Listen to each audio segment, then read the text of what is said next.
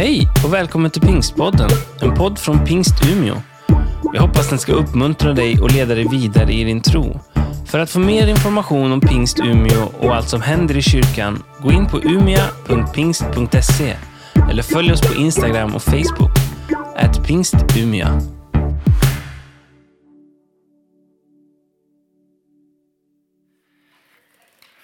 Temat för dagens gudstjänst och även för predikan idag är Försonaren. Vi kommer under april månad att vandra igenom de texter och den berättelse som finns om och, och omgärdar påsken och påskens stora budskap. Och vi inleder idag med Försonaren. Nästa söndag, intåget i Jerusalem. Och så kommer påskhelgens gudstjänster med allt ifrån skärtorstans nattvardsfirande till långfredagens korsberättelse och påskdagens underbara mirakel när stenen rullas undan. Och så fortsätter vi ut på andra sidan och låter de där uppståndelseberättelserna få prägla några söndagar. Vi tänker att vi behöver det där som på någon slags årsjul får göra någonting gott med våra liv och vår tro. Idag är temat Försonaren. Försonare. Ja, men det är ju en person som mäklar fred. A peacemaker. Försonaren, det är någon som hjälper oss att bearbeta det som har varit. Så det som är negativt i vår berättelse, både den gemensamma men också den personliga, inte binder oss idag och inför tider som ligger framför.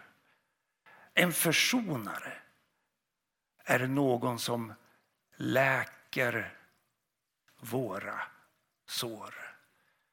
En av apostlarna fångar det där så vackert när han citerar en av Gamla testamentets stora texter som handlar om Jesus Kristus. Han säger, genom hans sår, genom försonarens sår blir vi helade.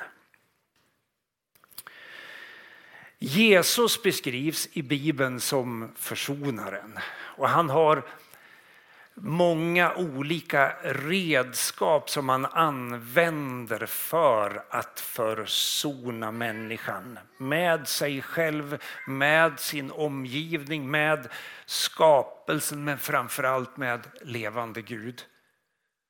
Två av de allra viktigaste. Det är nåd och sanning. Inte brukade var för sig, utan de är sammanflätade till ett enda instrument som med Guds suveräna precision kan hjälpa människan att få ordning på sitt liv och på alla de relationer vi behöver leva i. Det är så viktigt att vi, när vi möter nåden och sanningen ifrån Jesus Kristus, kan tänka oss att ödmjuka oss, vara villiga till en förändring. Det där som Bibeln kallar för omvändelse, och vågar tro att nåden och sanningen ifrån Jesus Kristus kan frälsa oss. Nu ska vi läsa dagens text. Och det är en text ifrån Matteus evangelium. Det tjugoförsta kapitlet återfinns i sammanhanget när Jesus har, eh, har ridit in i Jerusalem. Han har återvänt till Jerusalem, och vi är inne i den där veckan där som kommer att lösas upp i passionsdramat när Jesus blir korsfäst, begravd och uppstår. Vi ska läsa ifrån det tjugoförsta kapitlet, den trettiotre versen. Och då, då, då ska vi läsa, det är ju en liknelse vi ska läsa. Eh, och det, det är ju viktigt när man läser liknelse att komma ihåg att det här är en illustrativ berättelse. Ett slags pedagogiskt instrument. Där Jesus med berättelsen som metod för lärande försöker möta människan och hjälpa henne genom berättelsen. Dels att förstå vem är jag i den här berättelsen. Men också i just det här sammanhanget faktiskt dras in i berättelsen och få ge en del av svaret. Det är så pedagogiskt så att den grupp som blir träffad av den här berättelsen. De, när de inser att berättelsen handlar om oss. Och när de själv ger svaret som de egentligen inte vill ha. Då blir de vansinniga. Och nu är frågan, vad blir er reaktion? Ja, ni kanske är så fromma som ni tänker, ja, men jag är inte med i den gruppen. Vi får väl se. Vi läser. Lyssna nu till en annan liknelse, säger Jesus. En jordägare planterade en vingård. Han satte stängsel kring den, högg ut presskar, alltså eh, en del av marken grävde han en grop där man kunde pressa druvorna till vin eller till druvjuice som ju sen kunde bli vin. Och så byggde han ett vakttorn. Därefter arrenderade han ut den, reste bort. När skördetiden närmade sig skickade han sina tjänare till arrendatorerna för att hämta den del av skörden som han skulle ha. Arrendatorerna grep tjänarna, pryglade den ene och dödade den andra och stenade den tredje. Då skickade han dit ännu fler tjänare än första gången och de gjorde likadant med dem. Till sist skickade han sin son. Han sa, min son kommer de att ha respekt för. Men när arrendatorerna fick se sonen sa de till varandra, här har vi arvtagaren, kom så dödar vi honom och får hans arv. De tog fast honom, släpade ut honom ur vingården och slog ihjäl honom. När nu vingårdens ägare kommer, vad gör han då med dessa arrendatorer? Så vänder han sig till de som lyssnar till berättelsen. Översteprästen och de äldste svarade, han lönar ont med ont och tar död på dem och vingården arrenderar han ut till andra som ger honom hans del av skörden i rätt tid. Jesus sa, har ni aldrig läst vad som står i skriften? Stenen som husbyggarna ratade har blivit en hörnsten. Herren har gjort den till detta och underbar är den i våra ögon. Därför säger jag er att Guds rike ska tas ifrån er och ges åt, det folk, åt ett folk hos vilket det kan bära frukt. Den som faller på denna sten blir sönderslagen och den stenen faller på blir krossad. När översteprästen och fariseerna hörde hans liknelse förstod de att det var dem han talade om. De hade velat gripa honom men var rädda för folket som ansåg honom vara en profet. Den här berättelsen är ju, eh, har ju en särskild mottagare. Jesus berättar ju den här liknelsen för att han vill tala med dem som ser men inte vill tro. Man såg och förstod vem Jesus var, men man gillade inte det sätt på vilken, vilket han ville verka. Man såg, man förstod, men man ville inte tro. Och jag har en känsla av att det är inte så många här idag som identifierar sig med den gruppen. Jag ska inte ha någon handuppräckning nu. Att se och förstå men inte vilja.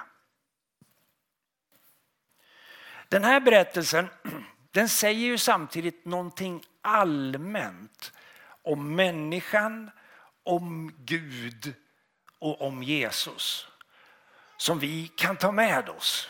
Och sen kan vi avsluta med att fråga oss själva, ja, men vem är då jag i den här berättelsen? Vem är du? I vilken av de här olika, olika personerna som vi möter i berättelsen är vi? Är du kanske profeten som blir stenad? Eller är du den som den, den, den liksom sista utposten som blir sänd men ändå inte förstådd? Eller är du bland dem som tror men, eller som ser men inte vill tro? Eller är du bland dem som är, står omkring Jesus och hör honom samtala med den här gruppen? Eller är det möjligen så att du känner igen dig i Jesus själv, som försöker nå fram till ett folk men som inte riktigt lyckas nå sina egna? Berättelsen säger ju någonting om människan. Och det den här berättelsen säger om människan, det är inte så smickrande. Jag vet inte om vi, när vi talar om vår människosyn, brukar ta upp de här frågorna. Men, men i den här berättelsen framställs ju arrendatorerna som ganska otacksamma. De får ett stort förtroende. De får förvalta en vingård, och den anlade man som regel där på den bästa sluttningen med den bästa marken där man kunde få mest avkastning. De hade fått ett stort förtroende. Men hur förvaltar de förtroendet? De visar ganska stor otacksamhet egentligen. När jordägaren skickade en tjänare och ville få tillbaka en del av det som jorden hade gett, ja, men då pryglar man honom. Och när han skickar nästa, dödar man den tredje, stenar man. Och när han väl, när han sen skickar sin, sin son, så tänker man att nu kan vi för alltid bli fria. Vi behöver inte längre ha någon relation till ägaren av jorden. Vi vill vara oberoende. Kan vi spåra några såna, sådana drag i våra egna liv? Jag tycker, när jag liksom vänder blicken, blicken utåt i världen, att det här tycker jag att jag ser i människan idag. När vi tittar ut i Europa just nu, så pågår ju ett krig där unga grabbar och en del unga flickor som inte själva har egentligen något agg emot varandra blir utsända av äldre män som aldrig behöver riskera någonting annat än möjligen makten. Alltså, det säger någonting om människan och vad som finns i människan som ingen av oss tycker om. Men frågan är, finns det bara där borta i Kreml? Eller finns det någon annanstans också? Finns det möjligen i vårt samhälle? Eller finns det kanske till och med på våra arbetsplatser denna o ginhet, denna egoism som istället för att förena oss separerar oss? Alltså, den här texten säger saker om människan som vi inte gärna vill höra. För vi tänker att människan av naturen är god, men här läser vi att människans natur är delad. Det finns en skada. Människan behöver hjälp. Den här texten säger också någonting om, om Gud. Eh, här möter vi en, en jordägare som har så stort förtroende för den eller dem han arrenderar ut jorden till, att han till och med kan tänka sig att gå därifrån och säga, ni får ta hand om det här. Jag litar på er. Och så backar han undan. Och han åker inte ens dit själv och kollar hur det går, utan han skickar en tjänare och tänker, det här, jag litar på dem, vi har gjort upp det här. Och, och du har mitt förtroende. Ni har mitt förtroende. En väldigt generös och förtroendefull jordägare som uppenbarligen också har stort tålamod. Han skickar en tjänare, han skickar två tjänare, han skickar tre tjänare. Det verkar som att han inte ens ger upp. För bibelläsaren så är det inte svårt att förstå vad det handlar om. Läser vi Gamla testamentet ser vi att Gud sänder profet efter profet. Han har sån tålamod med sitt folk. Han ger liksom inte upp. Han vädjar, han talar och han sänder profet efter profet efter profet. Han gör som vi föräldrar gör med våra barn. Man ger liksom aldrig upp. Och så blir ju den här liknelsen en profetisk beskrivning av vad som sedan kommer att ske samma vecka som Jesus berättar den här berättelsen. Till slut skickar jordägaren sin son. Han skickar det bästa han har, det finaste han har. Och tänker att om jag skickar min son, det är ju som om jag kommer själv. Då kommer man att förstå allvaret. Då kommer man väl att ändra sig. Då kommer vi väl att kunna hitta en lösning på konflikten. Istället möts sonen av hatet och egoismen. Är det så vi gör? Finns det i människan?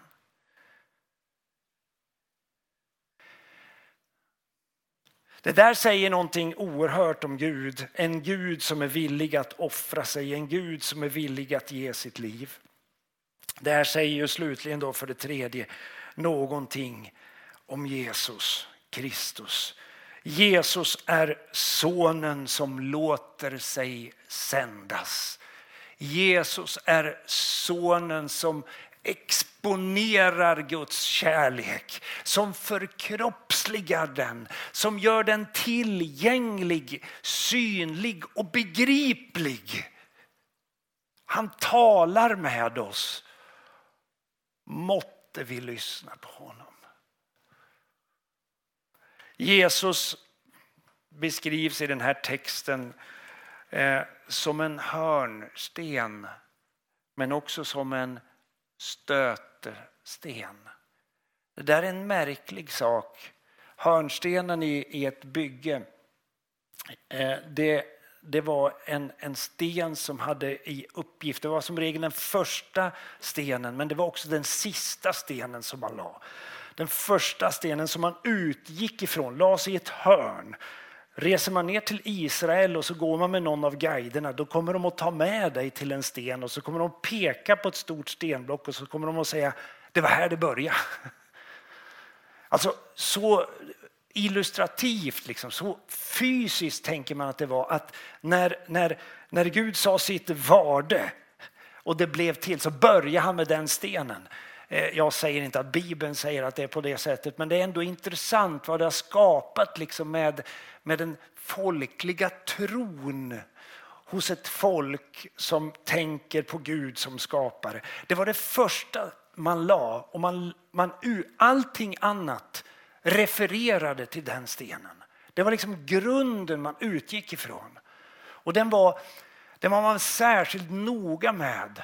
Den hade en alldeles avgörande betydelse. Men den var också den sista stenen.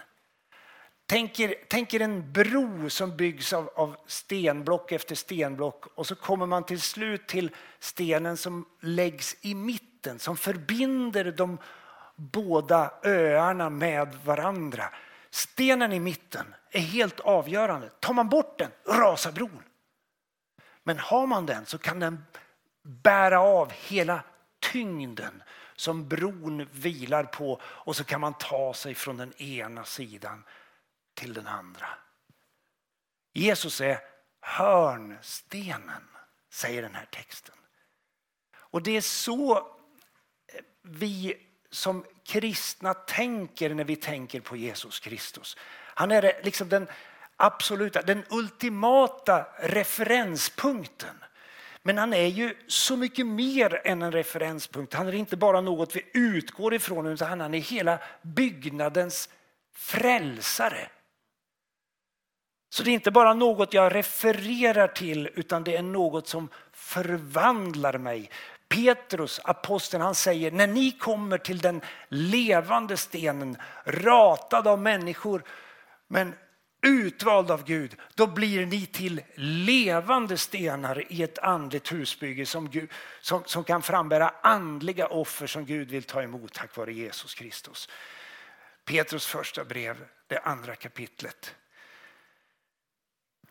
Men, och det här är ju märkligt, Jesus är i berättelsen inte bara en hörnsten, utan för den som inte vill tro blir talet om korset, talet om Jesus Kristus en stötesten. Det blir en dårskap. Det går inte att få ihop det. Och då kan man ju undra, ja men, skulle det inte bara kunna få vara så att man får välja fritt och så får det inga konsekvenser? Eh, om jag förhåller mig neutral till Jesus Kristus behöver väl det inte göra någonting med mitt liv? Eh, vore inte det liksom generöst? Vore inte det tolerant? Det skulle ju vara generöst och tolerant om inte det samtidigt handlade om vad som är sant och vad som är falskt. Och det är det här som gör den kristna tron lite bökig. Därför att den, den driver människan, eller den ställer människan förr eller senare inför frågan om man vill tro på det som är sant. Jesus Kristus gör sanningsanspråk. Och då blir det ju en fråga om att förneka det som är sant eller tro och ta emot sanningen. Att stöta sig emot Jesus Kristus, det gör människan illa. Det gör ont. Och det skadar människan invärtes, skadar hennes liv, det skadar våra relationer och vi får till slut inte ihop det. Därför behöver människan omvända sig. Här finns en kallelse att vända om, att lyssna, att inte bara se vad som är sant utan våga tro och lita på och ta emot. Krossad, förkrossad. Ja, men det vill ju ingen bli. Det är därför Gud sänder Jesus Kristus. Han kallar människan till omvändelse. Att tro, att ta emot och låta sig förvandlas. Så frågan nu då, det är: vem är du i den här berättelsen? Är du, är du bland dem som såg men inte ville tro? Eller är du åhörarna som ser den här diskussionen mellan Jesus och de skriftlärda och politiska ledarna och, och liksom undrar, hur ska det gå nu? Kommer de att bli så arga så de stenar Jesus, eller kommer de, vad händer nu? Är du liksom med i omgivningen runt omkring? Eller är du en av profeterna som försöker förmedla evangeliet men inte blir trodd? Vem är du i berättelsen? Vilka är vi i berättelsen? Och om du vill kan du ta med berättelsen och ställa frågan: vem, vem är våra omkring, vår, vår omkring, var, var finns den omkringliggande kulturen i den här berättelsen? Var finns våra politiska ledare i den här berättelsen? Var finns Vladimir Putin i den här berättelsen. Vi ska be tillsammans nu och sen ska vi ju avsluta gudstjänsten med att fira nattvard tillsammans och på det viset öppna våra hjärtan för Jesus Kristus och låta hans ord, hans liv och hans ande få skölja igenom hjärta, tanke och liv. Gud, jag vill tacka dig för ditt eget ord. Jag vill tacka dig för dessa stora berättelser. Här en liknelse insprängd i det stora passionsdramat.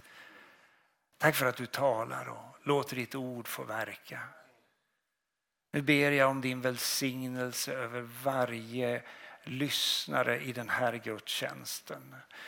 Du känner våra hjärtan, våra liv. Och du vet var vi finns på vår andliga resa. Herre, vi vill öppna våra hjärtan för dig och ta emot dig, ditt ord och din ande. Skölj igenom våra liv. Jag ber i Faderns, i Sonens och den heliga Andes namn. Amen.